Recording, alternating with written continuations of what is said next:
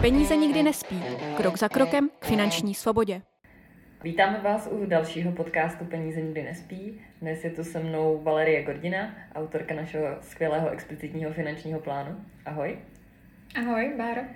A provázím vás já, samozřejmě, Bára Strulková. A dnes si budeme povídat o tom, proč běžný český občan může odejít do důchodu v 57 letech s 30 tisíci korun měsíčně. A Val, proč vůbec jako není v Česku standardem, že by si běžná česká rodina společně sedla a naplánovala si, jak dosáhne renty ve výši svého příjmu třeba v 55 letech? A přitom potkáváme na rakouských sjezdovkách místní důchodce, kteří takovou realitu žijí.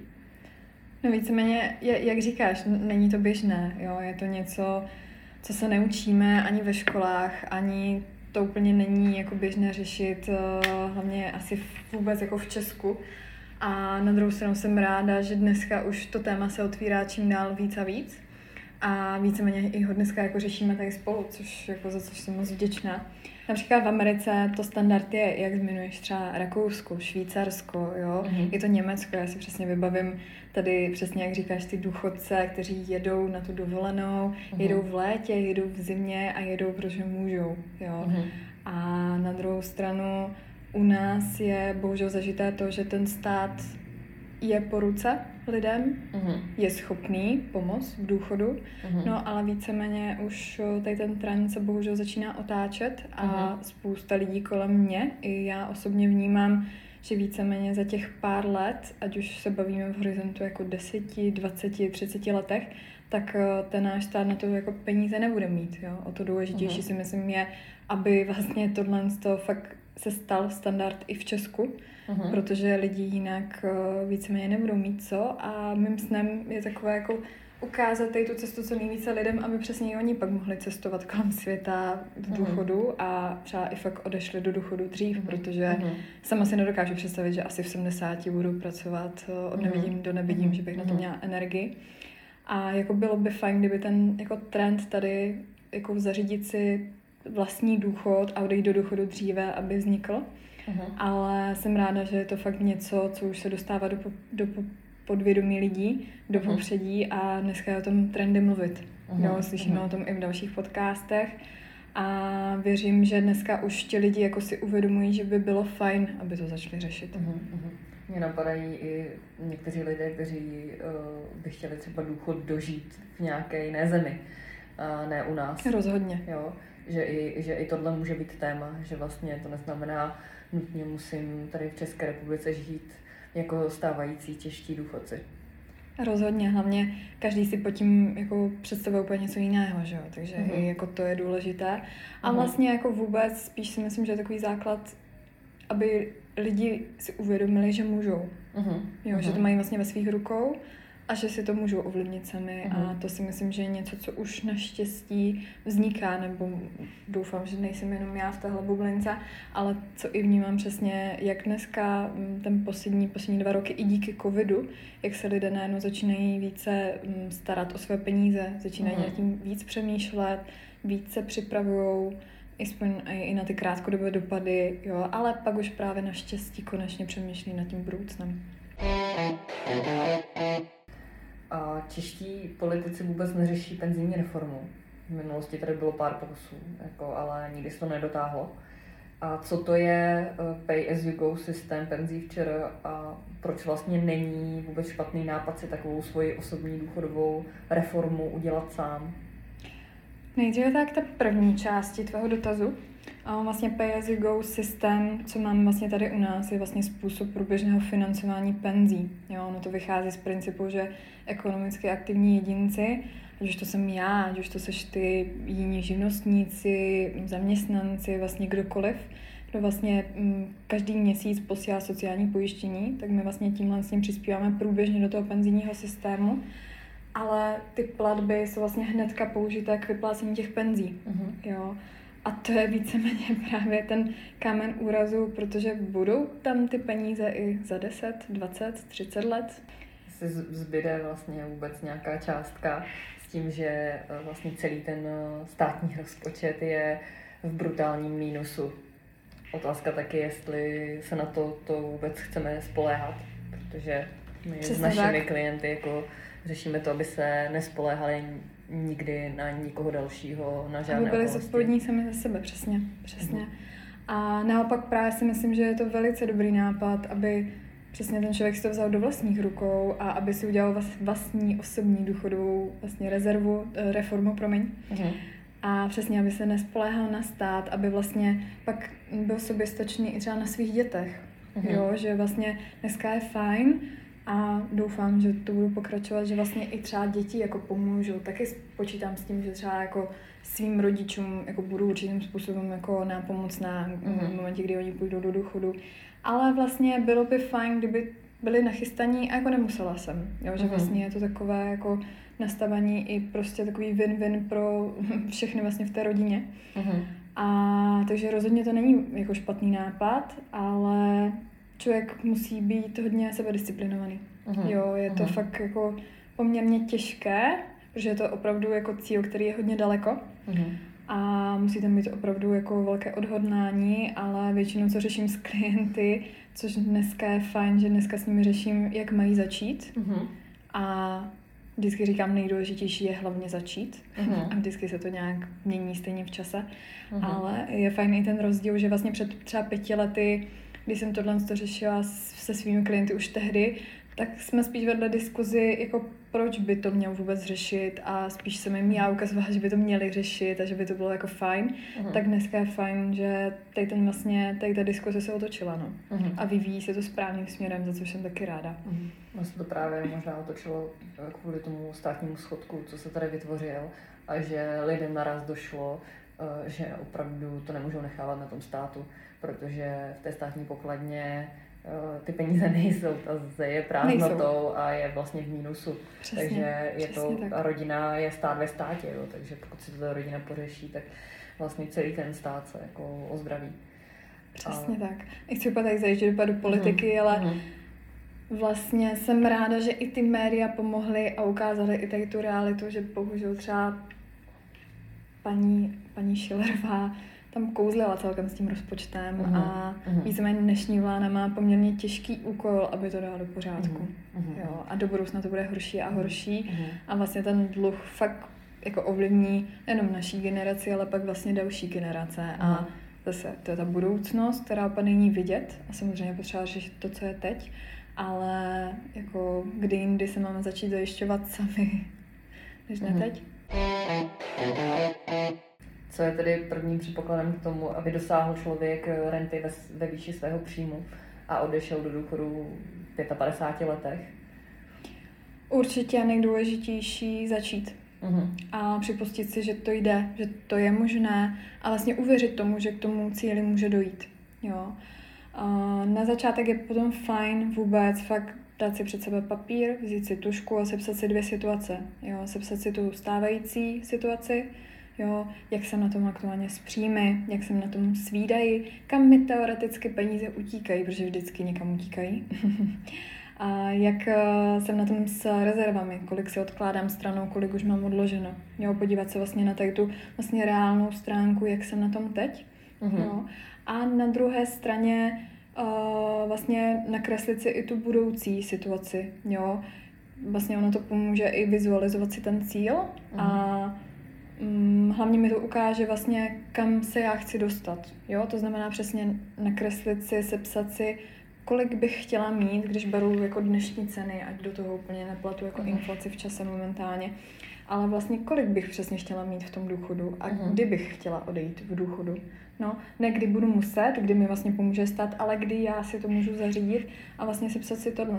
No a pak už na to jenom nabalit a vymyslet správný uh, plán a správnou cestu, jak se k tomuto cíli vlastně dá dostat. Uh-huh. A pak už je fajn i mít po ruce nějakého zkušeného parťáka, no, ať už je to nějaký coach, nebo finanční poradce, nebo profík, nebo aspoň to řeší prostě s kýmkoliv třetím, protože uh-huh. si myslím, že ten třetí pohled uh, je poměrně jako důležitý. Uh-huh. Že je to vlastně nastavení uh, toho zrcadla. Rozhodně, přesně tak, přesně tak. Jo, jo. stejně tak jako mm, já pokud řeším nějaký posun ve svém podnikání, tak je fajn uh, mít jako tam protipol nějakého kouče, který mi položí tu správnou otázku, protože sama si ji nedokážu položit tak dobrým způsobem. A já to říkám mm, jako tak, že kolikrát jako ten finanční plán je vlastně to samé, jako by si firma dělala business plán. Rozhodně, s tím souhlasím. A co znamená, že by to měl někdo vést a někdo vlastně za to být i zodpovědný. Jo. Tak, protože lidi často vidí bohužel věci v detailu uh-huh. a ten třetí pohled, ať fakt už je to jako kdokoliv a v čemkoliv, tak vlastně ukáže takový ten nadhled na tou celou situací a vlastně může přinést tomu člověku vlastně nějaký jako i nápad a něco, co tam nevidí, jo? že vlastně najednou tam neuvidí mlhu a najednou to třeba uvidí i ten cíl jasněji uh-huh. a vlastně i třeba fakt i lépe uvěří, že to jde, protože co si budem, sám sobě člověk je největším kritikem. Uh-huh. Jo, takže i z toho důvodu si myslím, že je fajn tam mít někoho, uh-huh. někoho třetího. Val, ty jsi autorkou explicitního finančního plánu. A co je to pravidlo jednoduché finanční matematiky, se kterým tam počítáme? No víceméně tam nejdůležitější je vědět právě ten cíl, a vlastně hmm. v kolika a z, kol, z kolika vlastně peněz chci, chci odejít do toho důchodu. Hmm. Jo. Když vlastně tady máme nějaký zmíněný mm, vlastně to téma dnešního podcastu, vlastně odejít z 30 tisíci měsíčně v 57 letech, tak ať to počítám nějak jako příkladově, tak když to vezmu na sebe, tak eh, já mám na to tím pádem plus minus zhruba 30 letý horizont, což uh-huh. je další podstatný údaj vlastně do té rovnice. A tím pádem vím mm, vlastně, že bych si měla vytvořit eh, hromádku 6 milionů v majetku. Uh-huh, uh-huh. Jo? Jak jsi k tomu došla? A no, protože obecně právě pracujeme s tím, že abych čerpala rentu aspoň těch 5 tisíc měsíčně, tak na to potřebuji milion. To znamená, uh-huh. když chci čerpat 30, tak fakt jenom takovou jako jednoduchou finanční matematikou vlastně mi to vychází na 6 milionů. Uh-huh. Jo, samozřejmě. Teďka vlastně v ten moment je jedno, jestli těch 6 milionů já mám v akcích, nebo jestli to je v nějakých investičních nemovitostech. Jo. Uh-huh. Je vlastně jedno odkud, protože stejně víme, že plus minus při tom nějakém zhodnocení třeba fakt 4-5%, já to z těch 6 milionů dostanu. Uh-huh. Jo.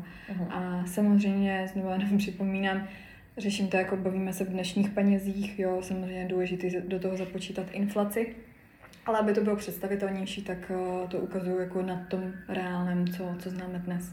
Jo. Uh-huh. Ale, ale víceméně díky tomu já tím pádem už mám i stanovené, že těch 6 milionů mi teoreticky bude stačit na to, abych zvládla čerpat plus minus těch 30 tisíc měsíčně. No a pak už si jenom vlastně potřebuji spočítat tu druhou stránku, kolik bych měla vlastně začít, začít odkládat už teď, uh-huh. ať se do toho cíle za těch 30 let dostanu. Jo? A když beru nějaké zhodnocení, abych byla jako v klidu, ale aby ty peníze pracovaly, tak když eh, vezmu nějaké 7% uh, složené úročení, tak uh, bych teďka měla začít odkládat pravidelně plus minus zhruba 5000 měsíčně. Uh-huh. A vím, že se tam k tomu cíli, cíli přiblížím. Uh-huh. Jo. Uh-huh. Ale, ale samozřejmě pak vím, že mm, třeba za 10-15 let, v momentě, kdy člověk se blíží důchodu, tak samozřejmě i do toho dává víc, ten cíl se potom změní a podobně. Ale ten základ je vlastně prakticky fakt takový jednoduchý. Do jakých nástrojů investovat, aby člověk renty dosáhl a ne v dlouhou dobu? Aha, to je hodně dobrý dotaz. Tam hodně záleží na těch osobních preferencích, jo, na tom, protože každé to investiční portfolio má každý trošičku individuální. Jo. Někomu dává smysl investovat dlouhodobě jenom do akciových fondů, někdo má radši nemovitosti a jedno, jestli to je nějaký realitní fond nebo přímo kupuje nějaké investiční nemovitosti. Jo, někdo naopak vidí větší příležitost v bitcoinu, někdo ve zlatě, v jiných komoditách, v jiných alternativách, někdo odkládá prostě část do investičních rumů, whisky a podobně, jo, a vidí, že se to teoreticky nějakým způsobem zhodnotí. Tam je sice riziko, že to vypije, ale dobrý. A víceméně každý ten nástroj má nějaké svoje rizika, má nějaké zhodnocení a mělo by ale samozřejmě v tom právě dlouhodobém uh, horizontu něco přinést. Jo. A já si myslím, že super vlastně cestou a takovou bezpečnou cestou je vlastně rozložit si to riziko, diverzifikovat to a klidně vybrat přesně pár z těch cest, co jsem zmínila, a vlastně nějak to v tom investičním koláči vlastně rozdělit. Mhm. Jo. Já tomu říkám takový valašský frgál.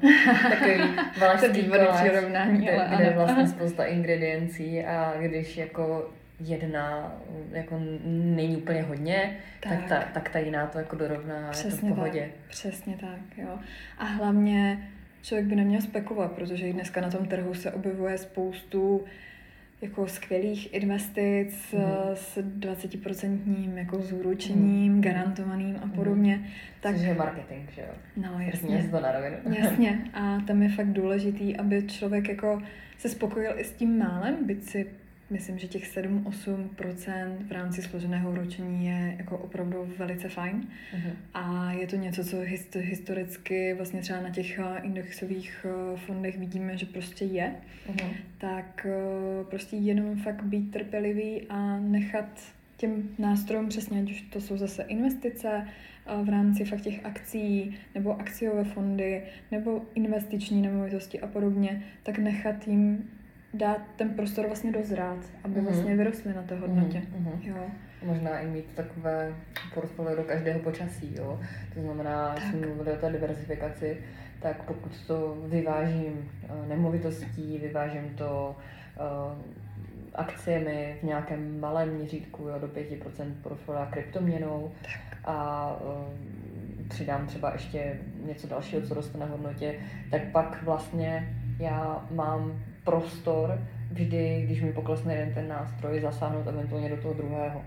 Jo? Tak jak to jde vidět třeba teďka na zlatě, které mhm. vystřelilo mm-hmm. během uh, konfliktu na, na Ukrajině, je to dané tím, že to zlato se takhle vždy, vždy chová, když mm-hmm. je mhm. nějaká v vozovkách krizová situace.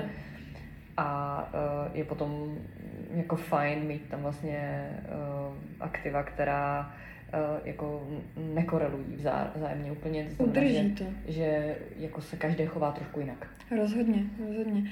Jako myslím si, že hlavně největším rizikem u investování je, že ten člověk vlastně sám neví, do čeho ty peníze posílá a nezajímá mm-hmm. se o to. Mm-hmm. Jo, a mm-hmm. pak vlastně po nějaké době si platí nějaký produkt a je to jedno, jestli to je penzíko nebo opravdu nějaká fakt nastavená nějaký investiční účet, cokoliv, ale vlastně pak se probudí v momentě, kdy ty peníze má vybrat a zjistí, mm. aha, ale to není tak, jako jak mi to někdo řekl na začátku. Mm. Jo, mm. prostě pro mě si myslím, a fakt největším rizikem je tohle, protože v momentě, kdy ten člověk ví, a zase může tam mít někoho třetího, může se vzdělávat, mm. jo, a hlavně vědět o tom co nejvíc, aby tomu rozuměl, že pak eh, ten, mm, v ten moment je ten člověk i v klidu, když eh, přesně nastane nějaká situace na trhu.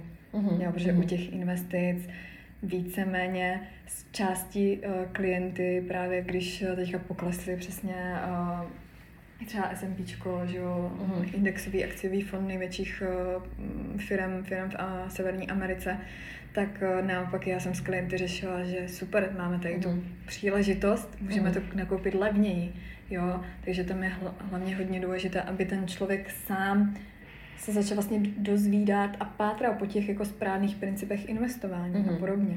Jo? Mm-hmm. A těch informací, těch produktů, toho všeho máme dneska jako hodně.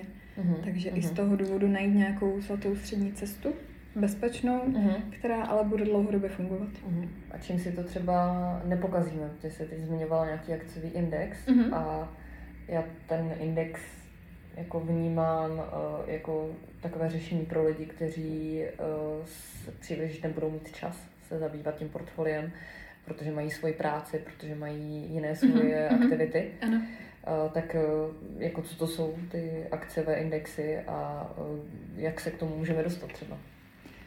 A já spíš ještě, než se dostanu úplně k tomuhle mm-hmm. tomu, tak tam je hlavně fajn přesně, jak jsi zmínila člověka, který na to nemá čas, mm-hmm. tak ale on přece pravidelně investuje do toho. Mm-hmm. Na dlouhodobé, vlastně na dlouhodobém horizontu. Mm-hmm. To znamená, o, samozřejmě i já u svých investic dívám se do nich častěji, ale vlastně neměla bych. Jo, mm-hmm. ale vlastně naučila jsem se, že Znám tu hodnotu dnešní, ale mě stejně zajímá hodnota těch investic až fakt za těch 30 let. Mm-hmm. Jo, a tím, že vlastně investuji pravidelně, tak já si vlastně i průměruju ten nákup. To znamená, mě je jedno, jestli vlastně to dneska koupím uh, dráž, uh, ten vlastně podíl, anebo jestli ho za měsíc koupím ještě levněji. Jo, mm-hmm. pro mě je důležité vlastně ten výstup, kam až se dostanu právě díky těm pravidelným úložkám, což si myslím, že vlastně dneska i investice do tady těch vlastně indexových fondů, ať už to jsou právě třeba fakt akciové indexy, které kopírují ty světové indexy typu S&P 500, Nasdaq, Eurostox 500 a podobně, což vlastně určují um, určují vlastně ty investice a fakt se um, fakt sledují ty největší firmy světa, tak pro mm. mě je to vlastně dneska třeba to SMPčko, jako je to teďka trendy o něm mluvit, mm. jo, mhm. ale to SMPčko pro mě osobně je dneska daleko bezpečnější nástroj než třeba mhm. státní dluhopisy. Mm. Protože to je najednou to balík, víme, balík firem, několika jako firem, které jako fungují dlouhodobě a umí hospodařit. A někdo si je nakupuje pořád. Přesně jo. tak, přesně tak. A vlastně nesázím na jednu kartu a i to je důležité. A tady, kdybych měla všechno nasypat jako do státních dluhopisů, když teďka nemyslím třeba zrovna protiinflačního, které bohužel už eh, vláda nechtěla dále emitovat, ale jako když vidím, jak se starají jako firmy typu Apple, Microsoft, Tesla, Facebook a podobně, jak se vlastně starají, jak mají tu vizi, jdou si za něčím, vlastně rostou každý rok, hmm. což je taková jako samozřejmě ideální scéna, ale ve finále, jak když jsem viděla, co se stalo s naším státním rozpočtem za poslední dva roky, mm. no tak nechci. Je pro mě vlastně bezpečnější poslat to momentálně do Ameriky, protože tam zatím snad se jako nic vážnějšího nestane dlouhodobě. Mm. A je to právě rozloženo i mezi tu spoustu nástrojů, tak. takže pokud jedna Přesně firma tak. z toho vypadne, nebo i dvě, tři, tak se vlastně nic neděje, protože je tam uh, eh, 497 dalších firm, pokud se bavíme o S&P. Tak, tak. A je to hlavně rozdělené i sektorově, že jo? Hmm. Není tam jenom, jsou tam jenom technologické firmy, jsou tam eh, firmy, které se věnují spotřebnímu zboží, s spotřebním službám. Jsou tam firmy z finančního sektoru, jsou tam banky a všechno tohle. To jsou tam firmy ze zdravotnického sektoru, to znamená farmaceutické firmy, které teďka měly žně poslední dva roky. Jo. Mhm.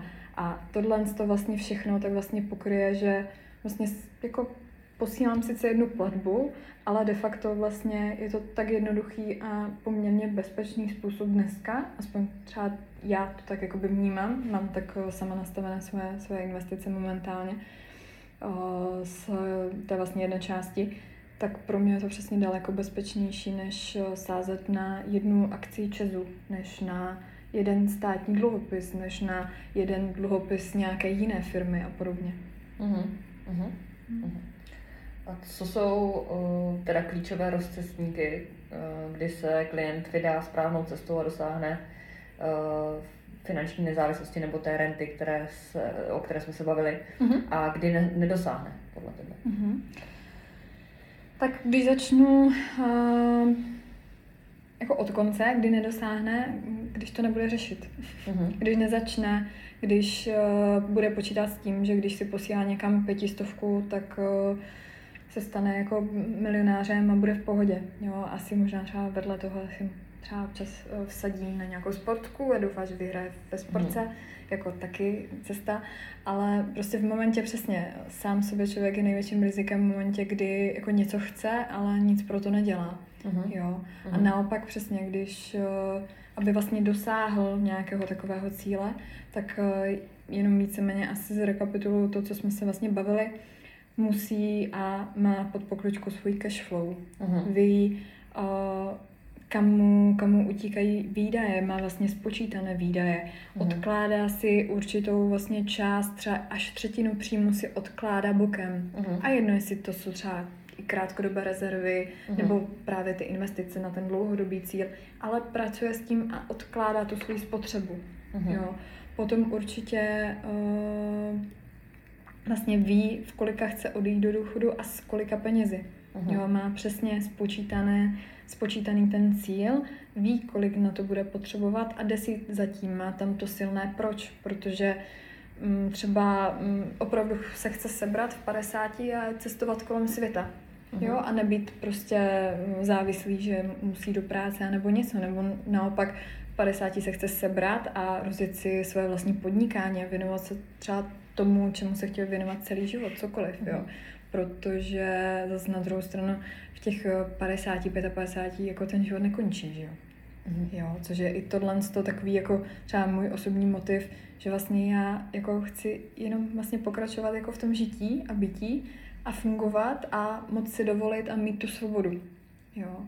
Potom eh, určitě vlastně v rámci těch nějakých dalších klíčových rozcestníků určitě i do toho patří nemovitosti. Mhm. Jako jednak uh, mít vlastní nemovitost a třeba do toho mm, si vybudovat uh, nemovitost, kterou pronajímám. Jo, Mhm. kterou třeba uh, spousta lidí, co se i teďka potkám třeba zrovna u svých klientů, tak třeba ji zdědí, ale místo toho, abychom ji prodali a něco udělali s těmi penězi, tak ji necháváme a třeba fakt ji pronajímáme. Jo, Mhm. využíváme vlastně toho, jak třeba i teďka v těch posledních letech eh, ty nemovitosti eh, výrazně se zhodnotily. Mhm. Jo.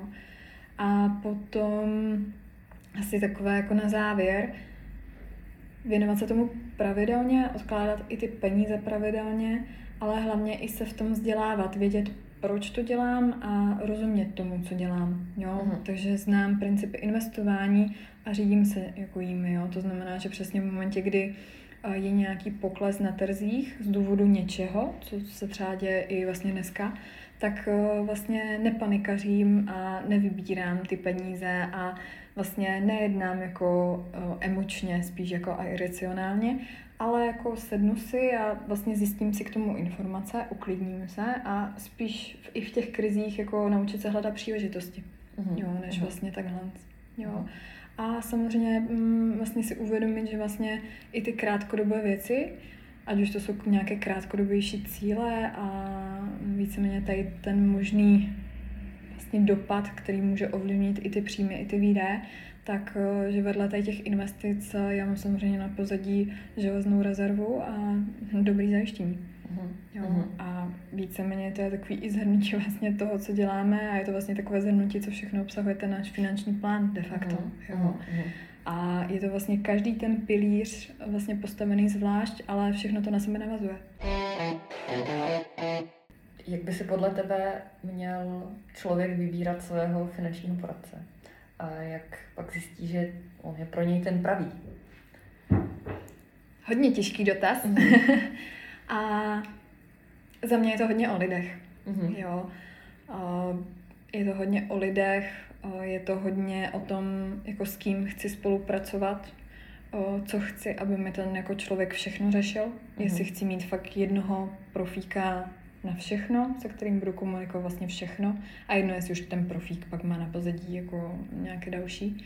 A nebo jestli mi vyhovuje jako někdo, kdo pracuje fakt třeba pro mm, jednu jako společnost, jako Mhm. mm-hmm. takhle, jo. Ale pak si Mhm. myslím, co je hodně důležité, tak eh, jako uvědomit si, jestli já chci řešit jako jednorázově a nepromyšleně ty různé kroky, Mhm. a nebo jestli na tom chci pracovat dlouhodobě a postupně to ladit a vlastně skládat si to pucle a tu cestu vlastně k těm svým cílům vlastně tak, aby to dávalo smysl a aby to bylo bezpečné, jo.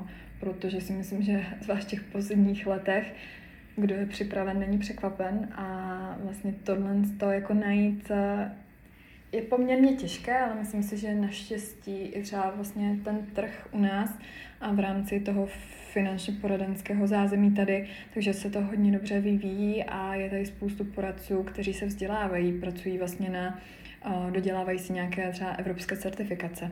Jo. Uh, mají svoje podcasty, vzdělávají vlastně svoje okolí jo, a Mhm. mají tam takovou tu přidanou hodnotu, kterou předávají vlastně dál Mhm. a nenech, ne, nezůstávají jenom u produktu. Mhm, mhm. Val, moc ti děkuji za uh, dnešní vstup. A Já taky. uh, vám posluchači děkujeme, že jste poslouchali. A budeme se těšit příště s dalším dílem uh, Peníze nikdy nespí.